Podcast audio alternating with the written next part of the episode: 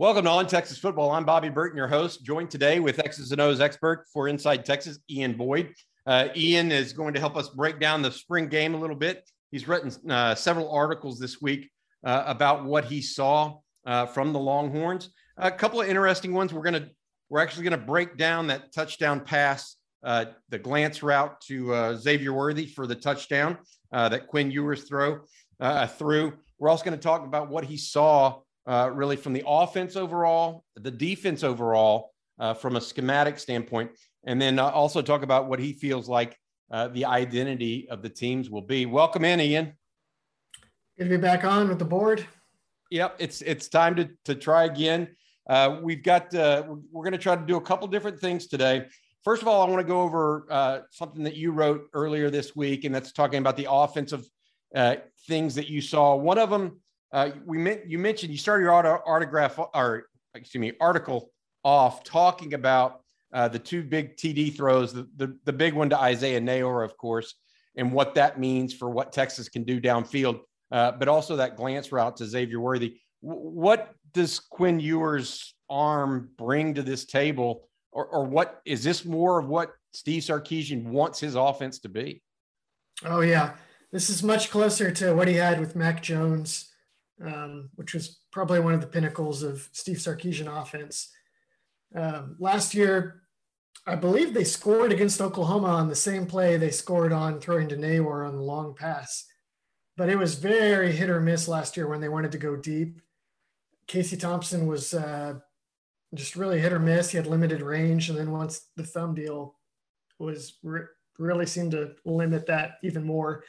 Hudson Card had the strong arm, but uh, they really broke down in the spring game that he has this tendency to land on his toes and he just doesn't get the right touch on some of those deeper throws like he does when he's throwing underneath. Quinn Ewers, different ball game. Not only can he hit any throw on the field, but he doesn't overthrow it either. He'll throw it with touch uh, and the right placement or timing on some of those deeper throws as well. So you're really talking about between that and the addition of Neyor, just night and day difference between Texas's ability to attack down the field.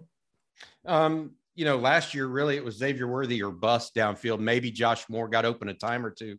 Uh, we talk about that, but you brought in uh, and talked about in your article the the uh, on offense the development of another position on offense that you think will also help uh, improve Texas on offense. And and this was interesting to me because I liked how you put it. it. We were talking about the tight ends, and you know, you said you said Cade Brewer and um, Jared Wiley were okay last year blocking, but you think these guys are going to be just as okay in blocking, but much bigger threats in the passing game. Yeah, yeah. I think Ja'Tavion Sanders. I wish this threat. I wish this term was widespread. Dual threat tight end. A lot of times, these guys are either really good receivers or they're really good blockers, and it's not very often that somebody is both.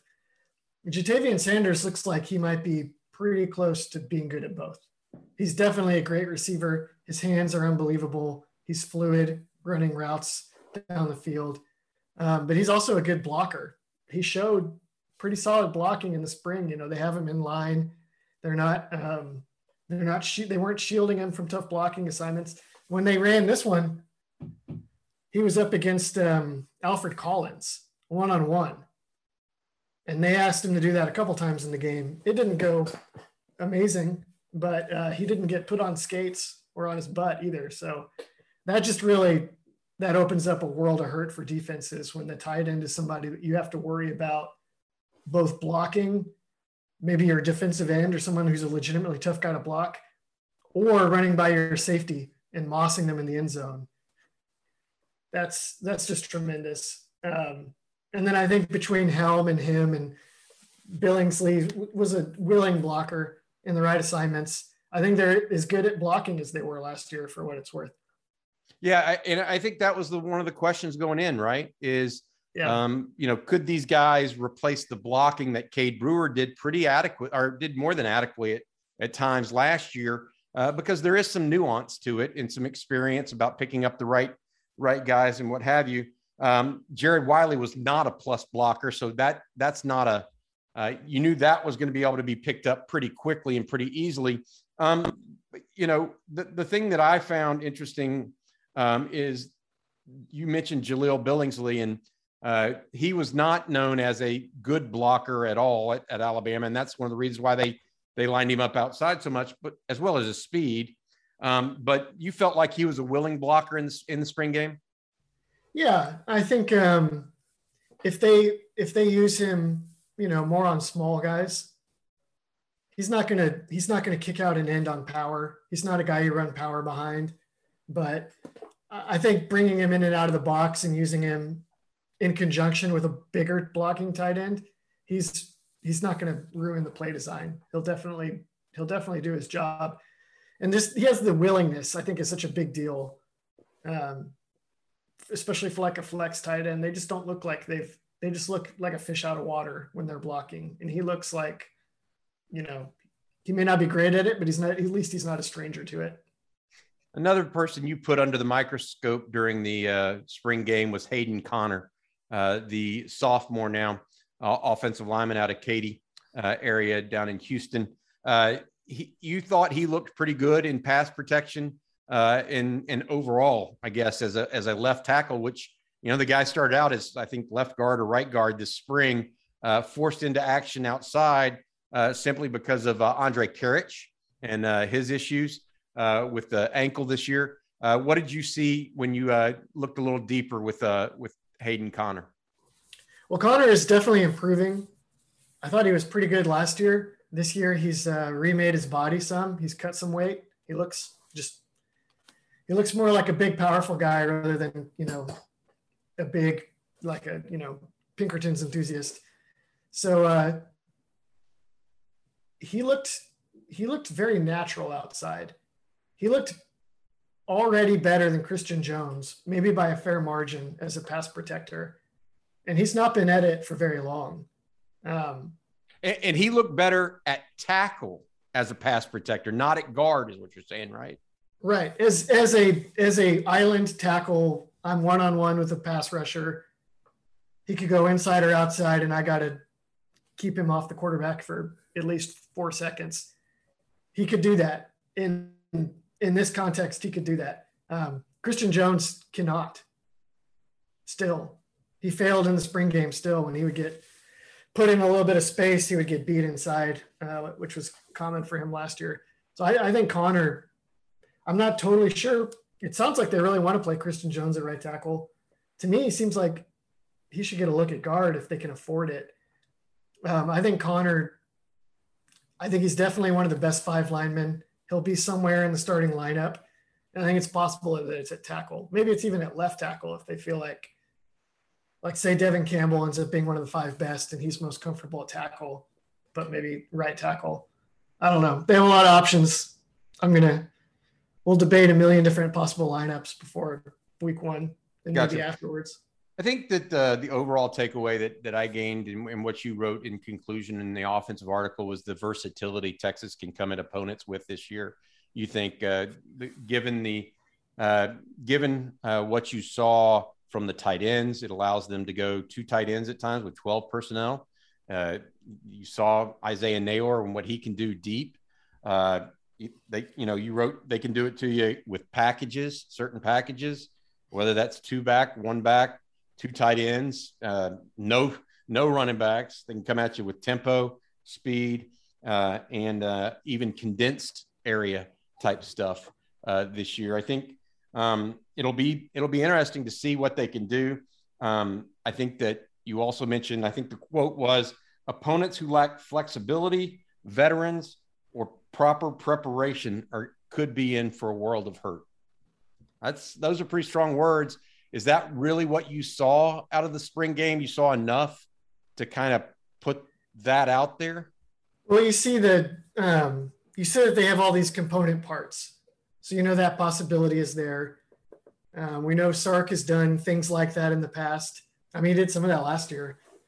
Um, and we know Brennan Marion coming in. Brennan Marion has a lot of novel ideas about different formations and packages to try to uh, put defenses in binds. It's really similar to Bryan Harsin. Uh, people probably remember Bryan Harsin would he did all sorts of wild stuff Uh, he had the wild Fozzie package. He would get, he would line up with lots of tight ends, but then throw the ball. He'd line up with lots of receivers and then run the ball. He was always up to something. I think Texas is going to look a lot like that. And um, Oklahoma totally shut it down in 2011. People probably remember that a little painfully. But Oklahoma, you know, they're preparing for Texas every week. The teams that aren't putting in that level of dedication and, and preparation, it just becomes just a nightmare trying to convince, trying to teach your players like, okay, when they're like this, you got to look out for this. When they're in this formation, you got to look out for this. It's, you just, you just end up, it's like tempo, only it's not tempo. You just end up catching people with their pants down because they just don't even know how to line up or what to look for. All right, let why don't we do why don't we try now to go over that glance route touchdown? I want you to take us through uh, the pass. This came uh, about a halfway, a little bit more than halfway through the scrimmage, um, almost to the end of it. Quinn Ewers, it lockout, right? What's that? It was in their red zone lockout drill, I think. Okay, that's what it was. Um, uh, Ewers hit Worthy uh, up up against uh, uh, D'Shawn Jamison uh, in man coverage. Uh, Jerrin Thompson looked like he was lost a little bit because he was trying, coming up to play the run. Uh, give us an idea of what that glance route looks like, and take it take us through it uh, if you would. Yeah. So it's an RPO, run pass option. The line and the tight ends were all run blocking, and they're run blocking this famous NFL play called duo that Texas ran some last year. It's like a power run, but with no pulling guards. So double team this tackle, double team this tackle. Tight ends are blocking out here. And the running back comes up behind the double team and he reads the middle linebacker who's not blocked. If the middle linebacker runs downhill to fill this lane, the running back is cutting that back. If the if the linebacker stays wide to stop the cutback, he's just taking it downhill. This is the play that Roschon Johnson scored on when he ran like 60 yards in the spring game. He just pushed it right up here behind the double team. The linebackers got lost, the safeties got lost, and he spit it out for a touchdown. They ran this play earlier to Casey Cain, and Quinn Ewers threw the glance up here. And uh, Jerrin Thompson came down the same way. He's Jerrin Thompson sees run. He's in a quarters coverage. He sees the run. He starts to come down to make sure Bijan doesn't spit the ball backside for a big gain. The first time Ewers was able to get it past him, but it was better coverage and he threw it behind Casey Cain and it was incomplete. This time he sees Jerrin Thompson come down. He pulls the ball out of Bijan's stomach, lays it perfectly over Jerrin Thompson's head, and Jerrin Thompson is jumping.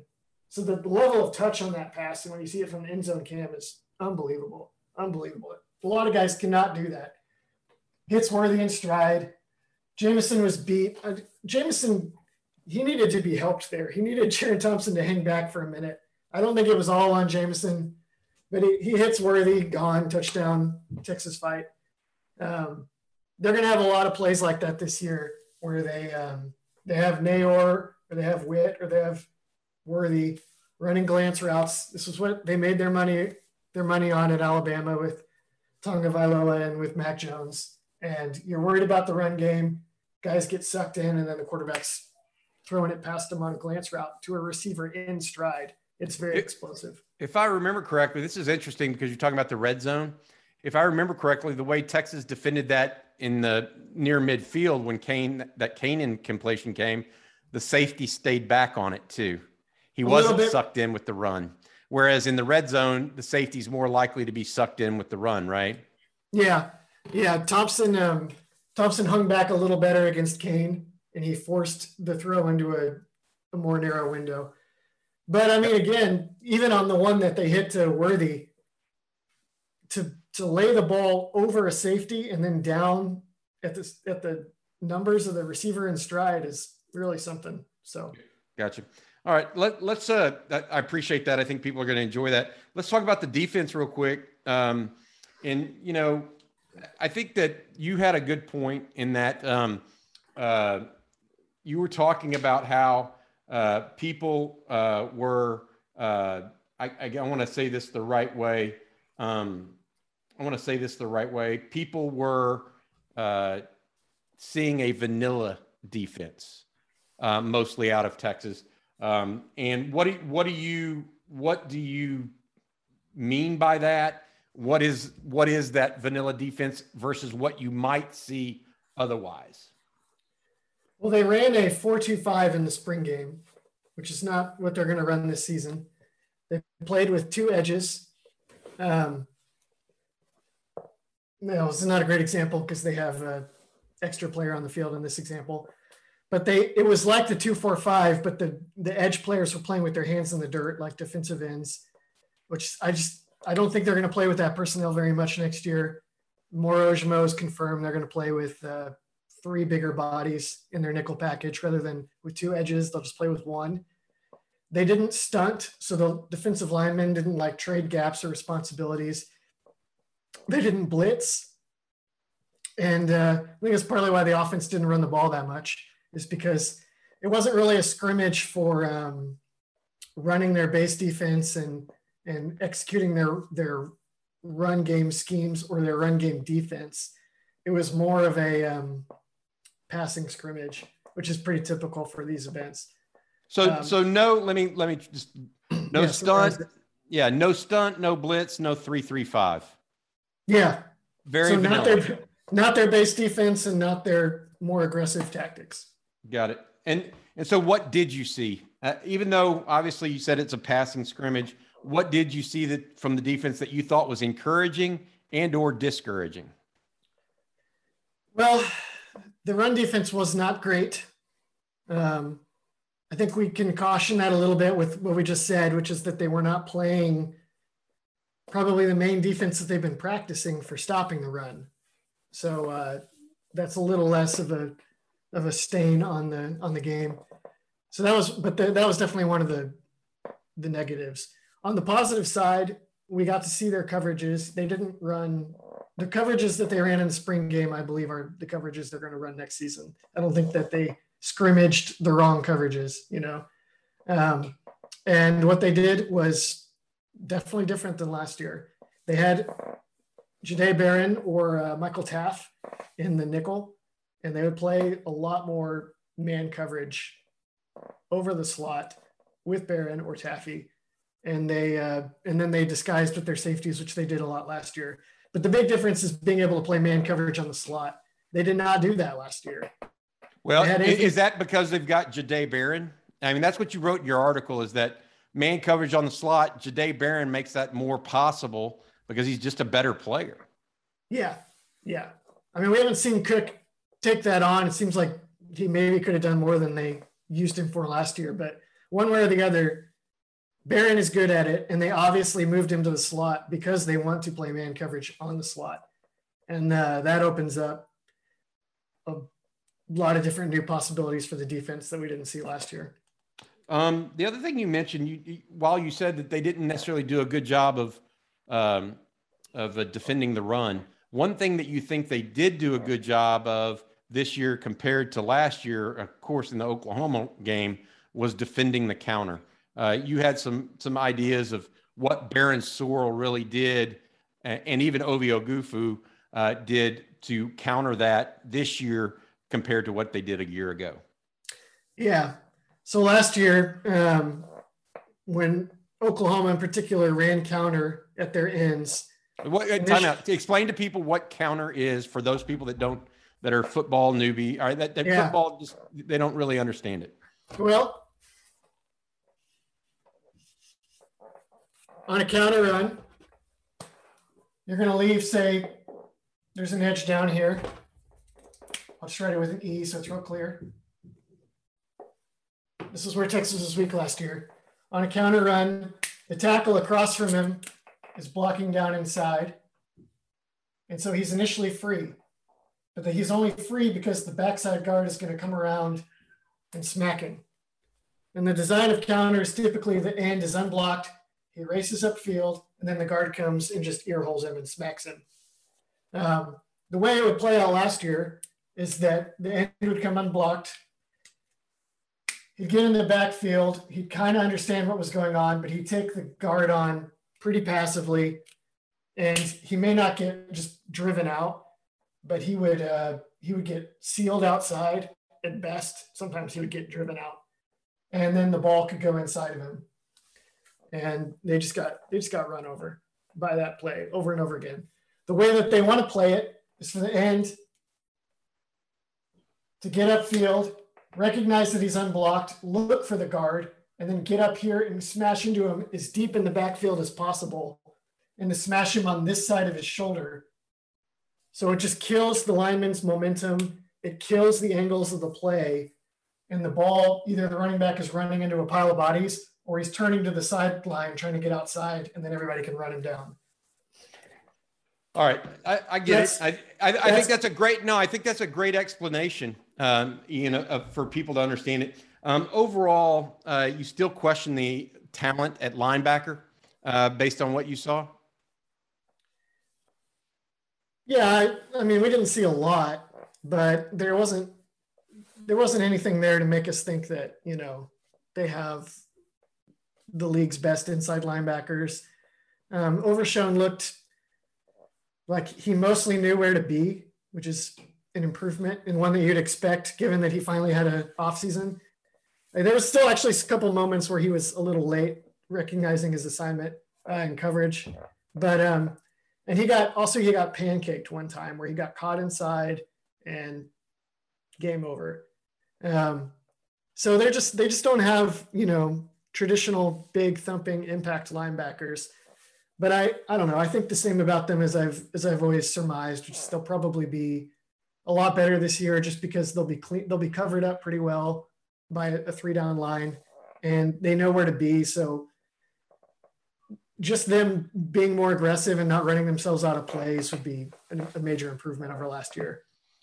Yeah, I, I agree with you. Um, overall, you wrote a you wrote a the last or the final piece of this th- three uh, trio of pieces, I guess, that you wrote this week following the spring game. You wrote the offensive piece and the defensive piece that we talked about. Uh, you wrote about a, a, team identity piece based on the spring game uh, today for Inside Texas. Uh, you know, you mentioned that the versatility skill on offense, you came back to that as an overall pressure point kind of, um, and uh, talked about uh, the ability to, to just have a little bit better talent on the field, maybe tighter in coverage on defense, are things that should work in Texas's favor. Uh, but I, I, thought it was interesting. You went back to the at the very end of it. You went back to uh, talk about uh, the offense, and you said you know, the versatility and skill on O, we could be talking about Texas out Big 12ing the Big 12. Is that really is, is you know netting it all out based on what you've seen and what we know? Uh, Xavier Worthy, Bijan Robinson, Roschon Johnson, even a brief look at Isaiah Neyor, what he can do. Is that really what you're looking at right now? Uh, it seems to me that that it's possible, but it also seems to me that Texas needs more out of its quarterback and slightly more out of its offensive line as well. Well, one of the hallmarks of good Big 12 teams is they often don't actually have that great of a quarterback or that great of an offensive line.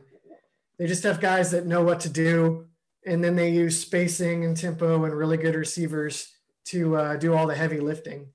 Like you look at like Mike Gundy's teams, you know, Mason Rudolph came back for his extra year for a reason and it was because he was not like in high demand for the NFL.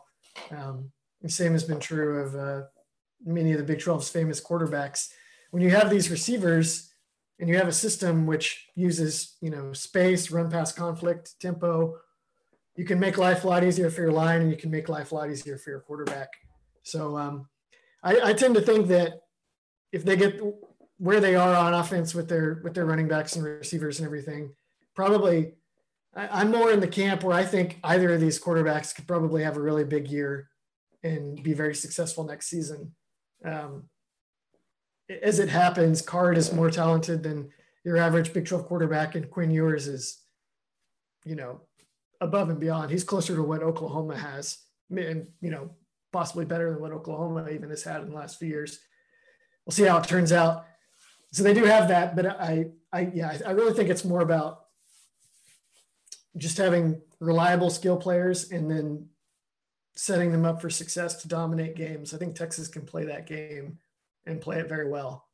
Ian Boyd of InsideTexas.com. Ian, uh, I, have been thinking about it. I think the next thing we need to do when you're on the chalkboard, I want you, I'm going to want you to, or on the whiteboard as it is, uh, I want you to come up with three to four of the bread and butter plays of Steve Sarkisian's offense and and kind of show them to us and walk us through them uh, as we go forward. Um, as always, please join us at InsideTexas.com. Ian, myself, several others there each and every day, uh, writing articles, following uh, recruiting, following the team. Uh, some people are putting their name into the portal. Fort uh, leaving Texas right now. Texas obviously recruiting kids from the portal as well to try to finish out this little run uh, of the portal. And then uh, it's off to summer recruiting. College, the coaches are out right now and about on the road.